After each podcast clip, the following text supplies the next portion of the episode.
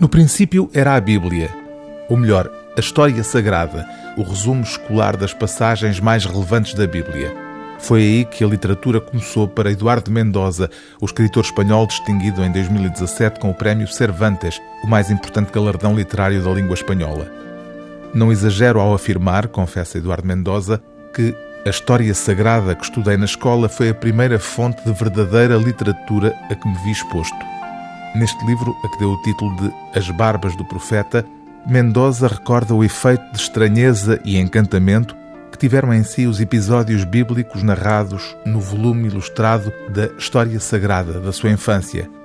Em breves vinhetas, onde cabe tanto a ironia como a nostalgia, Eduardo Mendoza reconstitui, capítulo a capítulo, essas histórias extravagantes que o fazem dizer hoje que provavelmente não há coisa mais estranha do que a religião e ao mesmo tempo não há coisa mais natural.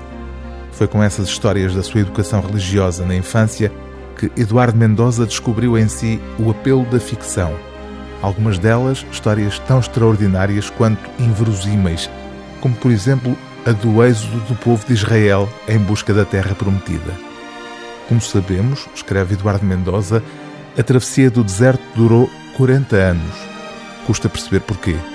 Uma simples olhadela ao mapa da região põe em evidência o absurdo da demora.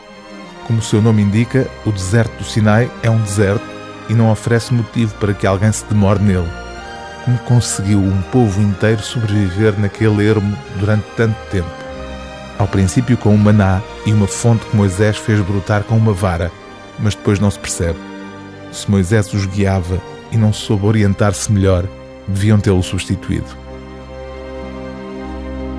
O livro do dia TSF é As Barbas do Profeta, de Eduardo Mendoza, tradução de J. Teixeira de Aguilar, edição sextante.